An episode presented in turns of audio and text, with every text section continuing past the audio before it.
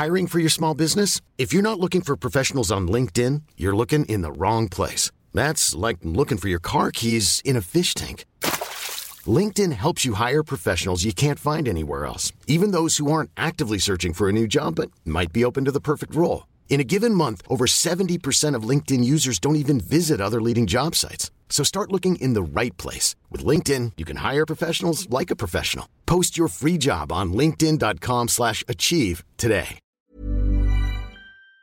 Ça va faire un mois qu'on entend parler de cette date, c'est bien ça y est, on y est, le mardi 7 mars, une journée de mobilisation contre la réforme des retraites, une journée annoncée comme une journée noire et qui pourrait marquer le début d'une semaine inédite en France. C'est en tout cas l'objectif qui est affiché aujourd'hui par l'ensemble des syndicats, alors que cette réforme des retraites portée par le gouvernement pourrait être adoptée le 26 mars, donc dans moins de trois semaines.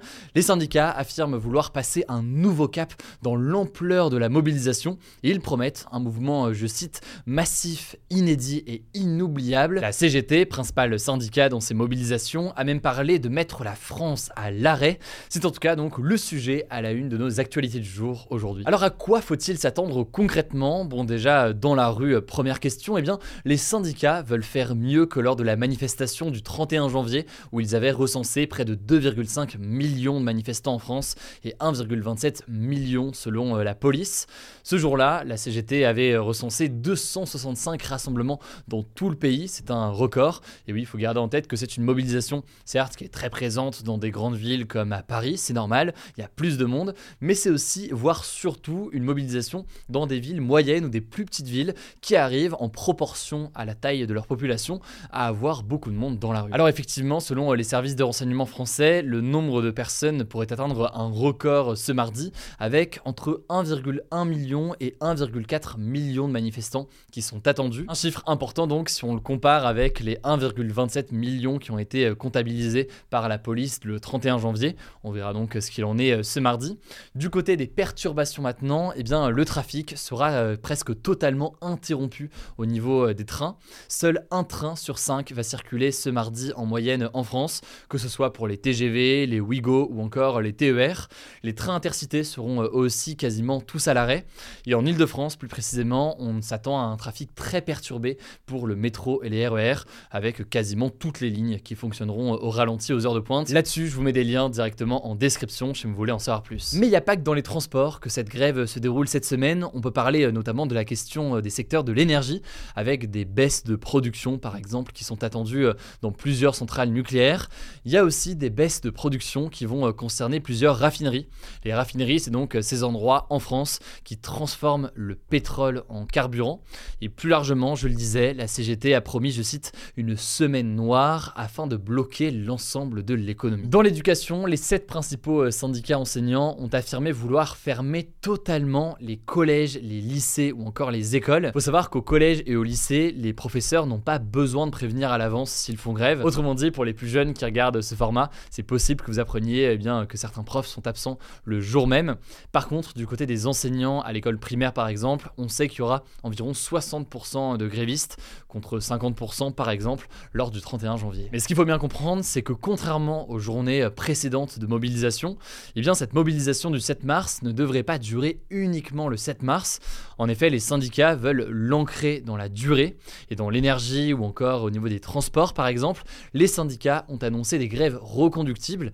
Grèves reconductibles, qu'est-ce que ça veut dire? Ça veut dire qu'elles peuvent être prolongées chaque jour pour le lendemain. Et donc on pourrait se retrouver par exemple dans une situation avec des trains supprimés les mercredis ou encore les jeudis et les vendredis. D'ailleurs il y a déjà certains trains, mon TGV par exemple de mercredi, qui a déjà été supprimé. Alors du côté des organisations étudiantes et lycéennes, elles appellent évidemment à se mobiliser ce mardi, mais elles appellent aussi à une journée de mobilisation supplémentaire le jeudi 9 mars. Par ailleurs, le député de la France Insoumise, Louis Boyard, a beaucoup fait parler euh, ce dimanche en incitant les jeunes à participer à ce qu'il appelle un blocus challenge. Concrètement, il a proposé sur Twitter et sur les différents réseaux sociaux de faire gagner une visite à l'Assemblée nationale à ceux qui posteront la plus belle photo de leur blocus de lycée ou d'université. Et certains ont salué euh, l'initiative, mais d'autres l'ont vivement critiqué.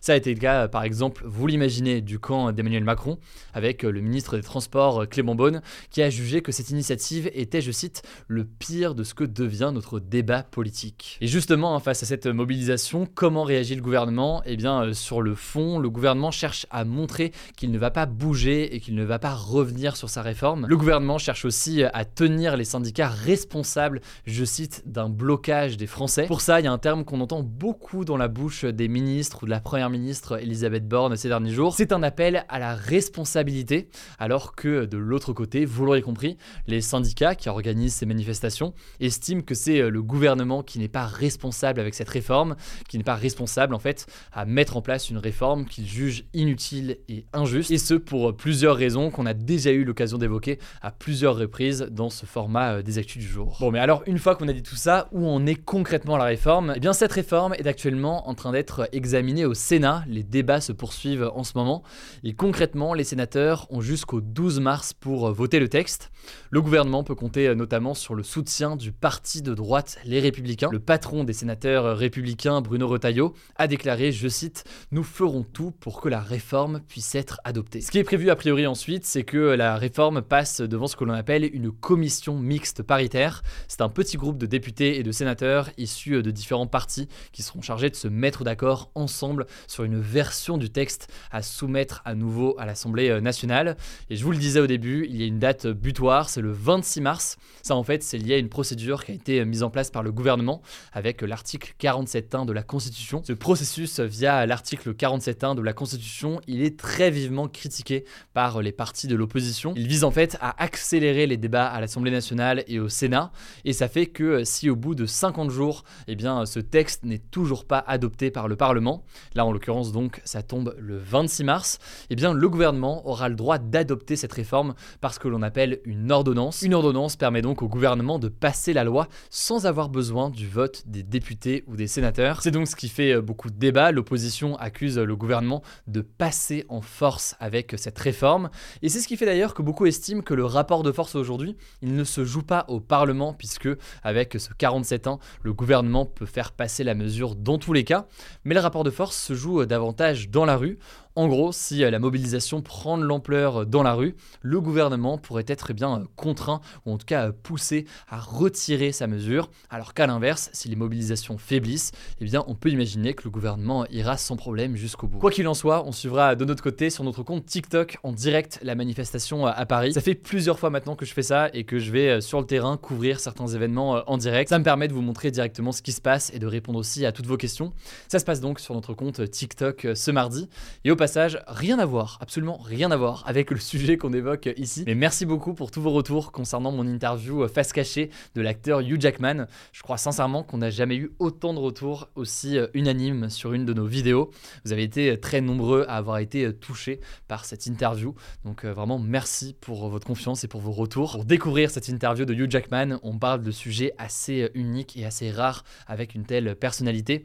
Je vous mets le lien directement en description. Ça se passe sur notre chaîne YouTube principale, la chaîne donc dédiée à ses interviews ou à ses reportages. Bref, merci pour ça et je vous laisse avec Blanche pour les actualités en bref. Je reviens juste après. Merci Hugo et salut tout le monde. On commence avec une première actu. Les États membres des Nations Unies ont signé ce samedi le premier traité international de protection de la haute mer. Cet accord, il est historique car il intervient après plus de 15 ans de discussion. Alors la haute mer commence en fait là où s'arrêtent les zones maritimes qui sont contrôlées par les États, soit à plus de 370 km des côtes. Elle couvre donc une immense partie du globe. En gros, c'est une grande partie des océans. En fait, jusqu'ici, les règles étaient assez floues sur ce que les États ont le droit de faire ou de ne pas faire dans ces zones de haute mer. Ça pose notamment des gros problèmes en termes d'environnement. Cet accord vise à créer des règles que devront respecter tous les pays pour protéger la biodiversité, donc les animaux et les plantes, et encadrer l'exploitation des ressources maritimes, que ce soit les minerais, le pétrole, etc. Deuxième actu, en Iran, des centaines de cas d'empoisonnement et d'intoxication ont été signalés dans des écoles, des collèges et des lycées réservés aux filles Tout ça se produit dans un contexte de soulèvement inédit de la population iranienne depuis la mort de Massa Amini,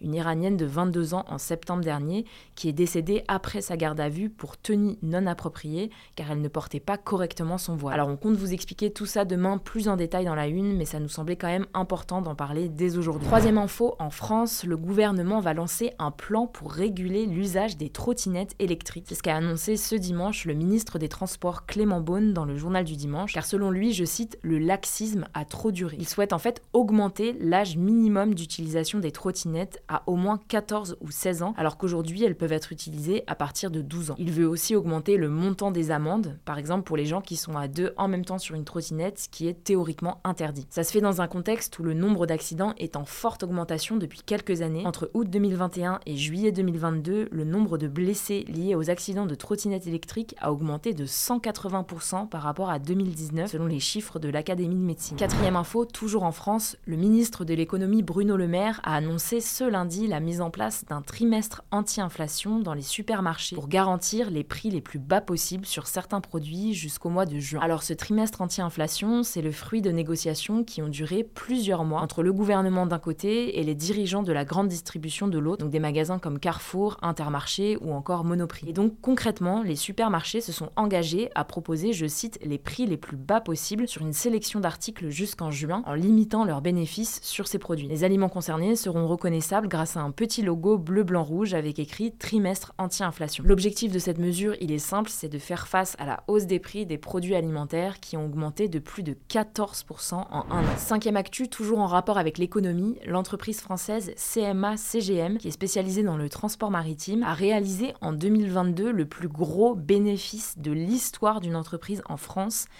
23,5 milliards d'euros. Le bénéfice, c'est l'argent qu'il reste après avoir enlevé toutes ses dépenses et les impôts. Pour vous donner une idée, c'est encore plus que Total Energy qui a fait un bénéfice de 19 milliards d'euros cette année. Alors cette rentabilité record, elle s'explique par la brutale reprise des échanges économiques post-Covid. Cette brutale reprise a fortement fait augmenter le prix des transports maritimes. Au début de l'année, les prix ont même fait x10 par rapport à d'habitude. Et ça a bénéficié donc aux entreprises qui transportent des conteneurs comme CMA CGM. Ceci dit, ces bénéfices records seront éphémères, ils ne vont pas durer car les prix sont revenus à la norme. Sixième info rapidement, la 59e édition du Salon de l'agriculture s'est terminée ce dimanche à Paris. C'est une édition qui a été marquée par une très forte affluence. Le salon a accueilli 615 000 visiteurs en 9 jours, ce qui est 23% de plus que l'année dernière. Samedi, les organisateurs ont même dû fermer l'entrée deux heures en avance car il y avait trop de monde. Du coup, une évolution du fonctionnement de la billetterie pourrait voir le jour l'an prochain pour mieux anticiper l'affluence. Septième info, ce samedi en Allemagne, des militants pour le climat ont aspergé d'un liquide noir un monument de Berlin, la capitale allemande, sur lequel sont gravés les articles de la Constitution, donc la loi suprême du pays. En fait, ces militants font partie du groupe Letzte Generation qui est à l'origine de beaucoup d'actions coup de poing pour sensibiliser au réchauffement climatique et donc leur objectif avec cette action était d'alerter et de protester contre la poursuite de l'utilisation de pétrole, de gaz et de charbon, qui sont des sources d'énergie très polluantes. Mais leur mode d'action a été vivement critiqué par les dirigeants politiques. Même les Verts, donc le parti écologiste, a condamné les agissements des militants. Tième info, les célèbres youtubeurs McFly et Carlito ont annoncé ce week-end vouloir faire une pause d'une durée indéterminée dans la création de vidéos. Alors ils évoquent plusieurs raisons qui les ont conduits à prendre cette décision, mais principalement un état d'épuisement généralisé qui est notamment lié à la course effrénée aux vidéos hyper produites aux nouveaux invités et aux nouveaux concepts sur YouTube. C'est quelque chose qu'on a évoqué la semaine dernière quand on parlait du nouveau challenge d'Inox. Je vous mets le lien en description. Dans un message sur son compte Instagram, Carlito évoque même aussi des complications au niveau de la santé de son nouveau-né qui ont motivé sa décision de prendre une pause. Alors pour finir, on voulait revenir rapidement sur une info dont on vous a parlé ce vendredi. On a fait une petite erreur. En fait, l'expérimentation sur la dépénalisation de certaines drogues dures comme la cocaïne au Canada n'a pas lieu dans tout le pays, mais seulement dans la province de Colombie britannique à l'ouest. Et par ailleurs, le gouvernement canadien a tenu à rectifier une grosse erreur de communication. Deux entreprises ont bien reçu une autorisation pour produire de la cocaïne, mais qui n'a rien à voir avec l'expérimentation en Colombie-Britannique. En fait, les entreprises ont reçu la licence pour des besoins de recherche et des besoins médicaux extrêmement limités, et le gouvernement s'est dit choqué de la communication des entreprises et a bien précisé qu'il n'y a, je cite, aucune permission de vendre ça sur le marché. Voilà, c'est la fin de ce résumé de l'actualité du jour. Évidemment, pensez à vous abonner pour ne pas rater le suivant, quelle que soit d'ailleurs l'application que vous utilisez euh, pour m'écouter. Rendez-vous aussi sur YouTube ou encore sur Instagram pour d'autres contenus d'actualité exclusifs. Vous le savez, le nom des comptes, c'est Hugo Décrypte. Écoutez, je crois que j'ai tout dit. Prenez soin de vous et on se dit à très vite. Ever catch yourself eating the same flavorless dinner three days in a row? Dreaming of something better? Well, HelloFresh is your guilt-free dream come true, baby. It's me, Kiki Palmer. Let's wake up those taste buds with hot, juicy pecan-crusted chicken or garlic butter shrimp scampi. Mm. Hello Fresh. Stop dreaming of all the delicious possibilities and dig in at HelloFresh.com. Let's get this dinner party started.